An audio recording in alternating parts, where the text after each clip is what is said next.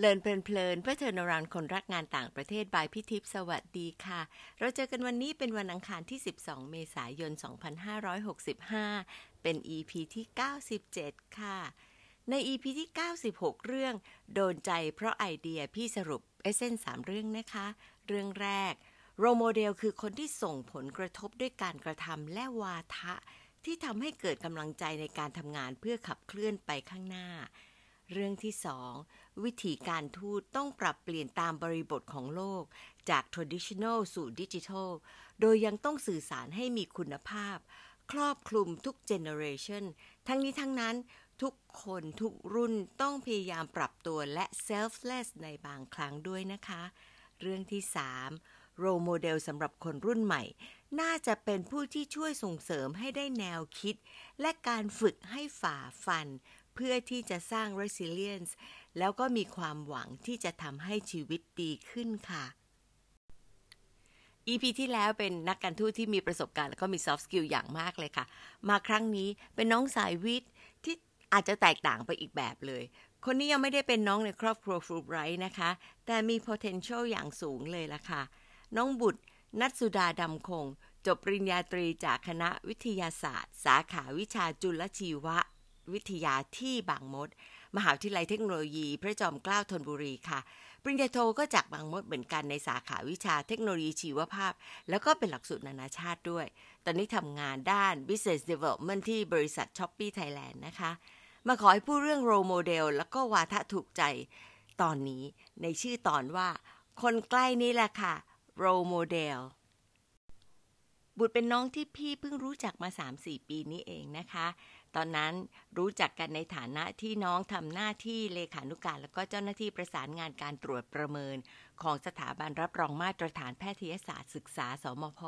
ภาษาอังกฤษคือ Institute for Medical Education Accreditation หรือ IMEAC นะคะ พี่เป็นกรรมการบอร์ดของสถาบันค่ะ ได้คุยกันประสานงานกัน พี่ก็คิดว่า บุตรน่าจะเป็นอีกคนหนึ่งที่ถ้าขอให้มาแชร์เนี่ย มันจะมีการเรียนรู้แล้วก็แง่มุมบางอย่างที่เราไม่ค่อยรู้จากคนเจน Y นะคะ ก็เลยลองขอดูโดยไม่รู้หรอกค่ะตอนนั้นว่า น้องกำลังจะลาออกไปได้งานใหม่ แต่คำตอบที่บอกว่า yes ทันทีก็ทำให้ชื่นใจมาก น้องบอกว่าตื่นเต้นอยากทำแค่นั้นพอเลยค่ะสำหรับพี่อยากให้คนที่ร่วมแสดงความคิดเห็น รู้สึกว่าไม่เป็นภาระจนเกินไป แล้วก็ที่ยิ่งดีก็คือ สนุกไปกับมันค่ะ เกือบจะสะดุดแล้วล่ะค่ะตอนที่บุตรเกิดเป็นโควิด เสียงแหบเครือแล้วก็บอกว่ายังอ่านให้ไม่ได้นะคะ ก็เลยถือว่าเป็นโชคดีของเราว่า ได้เสียงคืนมาแล้วล่ะค่ะ แล้วก็จะมาเสนอในแนวที่ตัวเองสร้างสรรค์ และที่พี่ดีใจอีกอย่างหนึ่งนะคะ คือเจ้าตัวบอกว่าเนี่ยพอนั่งดูแล้วก็นั่งทำก็เลยรู้สึกเลยว่า ตัวเองน่าจะเป็นคนตลก ก็ดีใจหลายชั้นเลยนะคะ ที่การออกรายการเล็กๆ ทำให้ได้รีเฟล็กแล้วก็ได้รู้จักตัวเองเพิ่มค่ะ มาฟังนะคะว่า น้องบุตรมีใครเป็นโรโมเดล แล้วก็เลือกวาทะอะไร เพราะอะไรนะคะ ถามว่า บุตรมี role model ในชีวิตไหม ตอบได้แทบจะทันทีเลยค่ะว่า มีอยู่แล้วค่ะ แต่ถ้าถามต่อว่าใครคือ role model คนนั้นคำถามนี้ก็เริ่มจะยากขึ้นมานิดหน่อยแล้วนะคะ ที่เป็นแบบนั้นก็เพราะว่าสำหรับบุตรแล้ว ตลอด 30 กว่าปีของช่วงชีวิตที่ผ่านมา role model ของบุตรมีเพิ่ม มีลด และปรับเปลี่ยนไปตามทุกช่วงจังหวะของชีวิตเลยก็ว่าได้ค่ะ การจะเลือกใครเป็น role model สำหรับบุตรแล้วมองจากตรงไหนบ้าง และการมี role model เนี่ยสามารถช่วยในชีวิตการทำงานและชีวิตส่วนตัวของบุตรได้ยังไง อย่างที่กล่าวไว้ก่อนหน้านี้นะคะว่า role model ของบุตรเนี่ยมีค่อนข้างที่จะหลากหลาย โดยจะปรับเปลี่ยนไปตามจังหวะเวลา อารมณ์ และความรู้สึกของแต่ละช่วงวัยของชีวิตเลยก็ว่าได้ค่ะ หากจะให้ยกตัวอย่างโรโมเดลหรือโฟกัสบุคคลที่คิดว่ามีผลกระทบต่อความคิดและการตัดสินใจ และส่งผลให้เป็นบุตรจนถึงทุกวันนี้ ก็น่าจะมีประมาณ 3-4 ท่านหลักๆ ค่ะ บุตรก็อาจจะเหมือนผู้ฟังและเพื่อนๆหลาย ๆ ท่านนะคะ ที่เริ่มแรกเรามักจะมองหาโรโมเดลของเราจากบุคคลใกล้ตัว นั่นก็คงหนีไม่พ้นครอบครัวค่ะ คุณพ่อและคุณแม่ของบุตร ท่านทั้งสอง ถือเป็นบุคคลที่บุตรยึดถือเป็นแบบอย่าง ทั้งในด้านที่อยากจะทำให้ได้ดีแบบท่าน และด้านที่บุตรไม่อยากจะทำมันเลย ได้ยินแบบนี้หลาย ๆ ท่านอาจมีคำถามในใจ อะไรของบุตรเนี่ยทำไมมันดูย้อนแย้งในตัวเองจังเลย ต้องขอตอบทุกคนแบบนี้นะคะว่า เนื่องจากคุณพ่อและคุณแม่ของบุตร ทั้งสองท่านมีอาชีพรับราชการครู ซึ่งตอนนี้ก็เกษียณอายุราชการแล้วทั้งคู่ค่ะ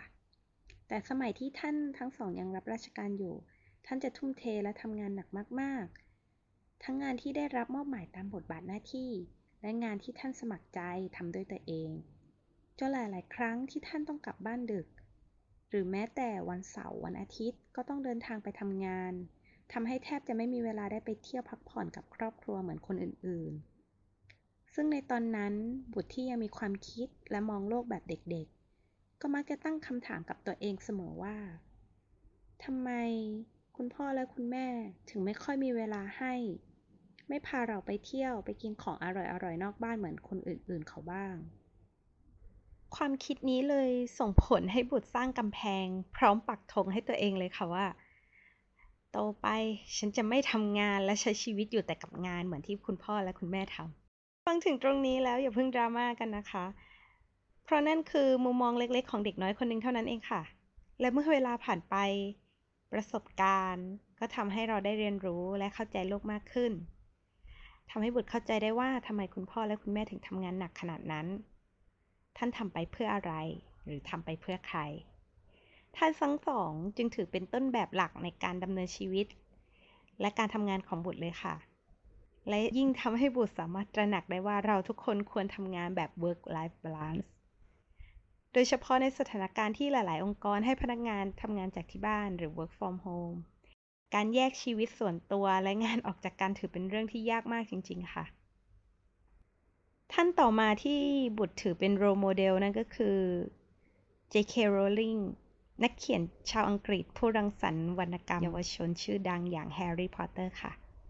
และอีกท่านหนึ่งก็คือสกอตต์โอเดลนักเขียนชาวอเมริกัน โดยผลงานส่วนใหญ่ของท่านจะเป็นวรรณกรรมสำหรับเด็กและเยาวชน ผลงานที่บุตรชื่นชอบนั่นก็คือ Island of the Blue Dolphins สองท่านนี้ไม่เชิงเป็น role model นะคะ แต่ว่าผลงานเขียนของทั้งสองท่านเนี่ยทำให้เด็กน้อยคนนึงสามารถเลือกที่จะอ่านหนังสือได้มากกว่าการนอนดูการ์ตูนได้อะค่ะโค้ดของโรโมเดลที่บุตรชื่นชอบเป็นพิเศษ จะเป็นของนักเขียน J.K. Rowling ค่ะโค้ดที่ว่านั่นก็คือ I do believe something very magical can happen when you read a good book ถือเป็นโค้ดที่สะท้อนจุดเปลี่ยนทัศนคติของตัวบุตรเองเลยก็ว่าได้ค่ะ นั่นเพราะตอนเด็กๆแล้วบุตรจะเป็นคนที่ไม่ชอบอ่านหนังสือเอามากๆเลยค่ะ โดยเฉพาะหนังสือที่ไม่มีภาพประกอบ และโดยเฉพาะอย่างยิ่งหนังสือเรียนค่ะ จนกระทั่งวันหนึ่งคุณพ่อท่านคงทนไม่ไหวกับความขี้เกียจของลูกสาวคนนี้มั้งคะท่านเลยซื้อหนังสือเล่มหนาๆเล่มหนึ่งมาให้อ่าน โดยแลกกับถ้าอ่านแล้วจะได้ดูการ์ตูนนะ ในใจตอนนั้นก็คิดนะคะ แค่หนังสือเรียนเล่มบางๆ ปกติบุตรยังไม่คิดที่จะอ่านเลย แล้วนี่หนังสือเล่มหนาขนาดสองนิ้ว ไม่ต้องพูดถึงค่ะ ถ้าคุณพ่อไม่บอกว่าต้องอ่านก่อนนะถึงจะได้ดูการ์ตูนบุตรก็คงไม่มีความคิดที่จะหยิบขึ้นมาอ่านแน่นอน ฟังถึงตรงนี้แล้วหลาย ๆ ท่านคงเดาได้ไม่ยากนะคะ ว่าหนังสือเล่มนั้นคืออะไร ใช่แล้วค่ะ นั่นก็คือ Harry Potter วรรณกรรมชื่อก้องโลก ซึ่งเล่มที่บุตรได้อ่านเนี่ยจะเป็นหนังสือภาคต่อเล่มที่สองชื่อว่า Harry Potter กับศิลาอาถรรพ์จัดได้ว่าเป็นหนังสือเล่มแรกเลยนะคะ ที่ทำให้บุตรสามารถอดหลับอดนอนอ่านจนจบ แถมยังอ้อนขอให้พ่อซื้อเล่มอื่น ๆ ให้อีกด้วย ถือเป็นจุดเปลี่ยนที่ทำให้บุตรสามารถอ่านหนังสืออื่น ๆ ได้โดยไม่งอแงอีกเลยค่ะ Something very magical can happen when you read a good book สิ่งมหัศจรรย์นั้นได้เกิดขึ้นจริงกับบุตร และทำให้เด็กน้อยคนหนึ่งกลายเป็นคนที่ไม่เบื่อการอ่านหนังสืออีกเลยจนถึงทุกวันนี้ค่ะ การได้มีโอกาสเข้ามาทำงานที่สถาบันรับรองมาตรฐานการศึกษาแพทยศาสตร์ หรือสมพหรือที่หลาย ๆ ท่านรู้จักกันดีในนามของ i m a c ถือเป็นโอกาสที่คุ้มค่ามากค่ะสำหรับบุตร เพราะน้อยคนนักนะคะ ที่จะได้มีโอกาส ร่วมงานกับอาจารย์แพทย์อาวุโส จากหลาย ๆ สถาบันผลิตแพทย์ทั่วประเทศไทย อาจารย์ทุกท่านถือเป็นบุคคลผู้มีความสามารถระดับต้น ๆ ของประเทศเลยค่ะ หากให้พูดตรงๆ เป็นเรื่องยากเหมือนกันนะคะ ที่จะต้องเลือกเพียงท่านใดท่านหนึ่ง เพราะทั้งคณะกรรมการบริหาร คณะกรรมการดำเนินงาน รวมถึงคณะกรรมการผู้ตรวจประเมิน อาจารย์ทุกท่านจะคอยชี้แนะ ให้คำแนะนำรวมถึงเป็นที่ปรึกษา คอยช่วยแก้ไขปัญหาต่างๆ ทั้งในด้านการทำงาน และแนวทางการดำเนินชีวิต โดยเฉพาะอย่างยิ่งอาจารย์พงศักดิ์วรรณไกรโรธผออสมพค่ะ และอีกท่านคืออาจารย์นันทนาสิริทรัพย์ ประธานคณะกรรมการบริหารสมพขอบพระคุณอาจารย์ทุกท่านไว้ในโอกาสนี้ด้วยนะคะ ขอบพระคุณที่คอยเป็นห่วงเป็นใย และเอ็นดูเด็กน้อยคนนี้ตลอดมา ขอบคุณมาก ๆ จริง ๆ ค่ะ quote ที่บุตรชอบและอยากจะแชร์ในตอนนี้ คือ quote ที่ว่า just because it's hard doesn't mean it's impossible เป็น quote ที่บุตรอ่านเจอผ่านๆในอินเทอร์เน็ตเมื่อเร็วๆนี้ค่ะ แล้วก็รู้สึกชอบมันมาก ๆ เลย เพราะอ่านแล้วรู้สึกช่วยสร้าง motivation สำหรับการทำงานในตอนนี้มาก ๆ เลย ไม่ว่าคุณจะเจอหรือเผชิญปัญหาอะไรที่คิดว่ายาก อย่าได้ย่อท้อ อย่าได้คิดว่ามันเป็นไปไม่ได้ค่ะ ให้กำลังใจตัวเองและลงมือทำเพราะความสำเร็จที่ยิ่งใหญ่ จะไม่เกิดขึ้น หากคุณยังคงอยู่ในคอมฟอร์ตโซนของตัวเองค่ะ ขอบคุณบุตรมากเลยค่ะ เสียงสดใสไร้ร่องรอยของโควิดเลยนะ น่าจะเอาดีทางการพูดได้นะคะ เพราะว่าทำให้คนฟังคอยตามติดเลยว่าจะมีอะไรต่อค่ะ EP นี้พี่จะไฮไลท์ 3 ประเด็นนะคะ ประเด็นแรก ใครที่เห็นคุณพ่อคุณแม่เป็นโรโมเดลทำให้พี่ดีใจด้วยทุกครั้ง แสดงถึงความมีบุญของลูกค่ะ ที่เกิดในครอบครัวที่อบอุ่น ในกรณีนี้เนี่ยคุณพ่อคุณแม่เป็นต้นแบบตั้งแต่เกิดจนโต แล้วก็ทำให้บุตรได้รู้ซึ่งถึงความรับผิดชอบของคุณพ่อคุณแม่ ต่องานตามหน้าที่ แล้วก็การร่วมมือโดยความสมัครใจ ในฐานะที่เป็นราชการค่ะ วาทะของอดีตประธานาธิบดีเคนเนดีผุดขึ้นมาเลยค่ะ as not what your country can do for you as what you can do for your country นะคะ นี่ยิ่งกว่าอีกเลยค่ะ สมัครใจทำด้วยนะคะ อยากให้ทุกคน selfless มากขึ้น และเรามาขับเคลื่อนบ้านเมืองด้วยกันในทิศทางที่เหมาะกับโลกยุคใหม่นะคะ ถึงแม้บุตรจะมี reservation ว่าไม่อยากเป็นราชการตามคุณพ่อคุณแม่หรอก พี่คิดว่าอาชีพอะไรก็ได้ที่ทำให้เรา enjoy แล้วก็เปิดให้เราเรียนรู้ เติบโตทั้งในและนอกสายงานนะคะ บุตรจะต่างจากพี่นิดนึงตรงที่ว่าบ้านพี่เนี่ยเป็นครอบครัวเชื้อสายจีน ไม่มีใครสนใจรับราชการเลย แต่ไม่มีข้อกำหนดค่ะว่าจะไม่ให้รับราชการ พี่เลยเป็นคนเดียวในครอบครัว ในรุ่นของพี่เอง generation พี่นะคะ ที่เป็นข้าราชการ ก็ทำให้เปิดมุมมองถึงวิธีทำงาน แล้วก็บทบาทที่มีต่อการพัฒนาประเทศ ซึ่งช่วยให้ทำให้เข้าใจขึ้นทั้งข้อดีแล้วก็ข้อจำกัด ที่สำคัญคือทำให้เรารู้ว่า ลักษณะของราชการที่สารงานแล้วก็พัฒนาความร่วมมือร่วมกันนั้นมันเป็นสไตล์แบบไหน แล้วก็ทำให้พี่เองมีเครือข่ายมากขึ้นในเวลาต่อๆมาค่ะ ประเด็นที่สองก็คือ พ่อแม่เป็นอินฟลูเอนเซอร์ที่สำคัญของลูก ไม่ใช่เพียงการสอนแต่การมีอุบายที่กระตุ้นให้ลูกได้รักการอ่าน ว่าไปดูเหมือนว่า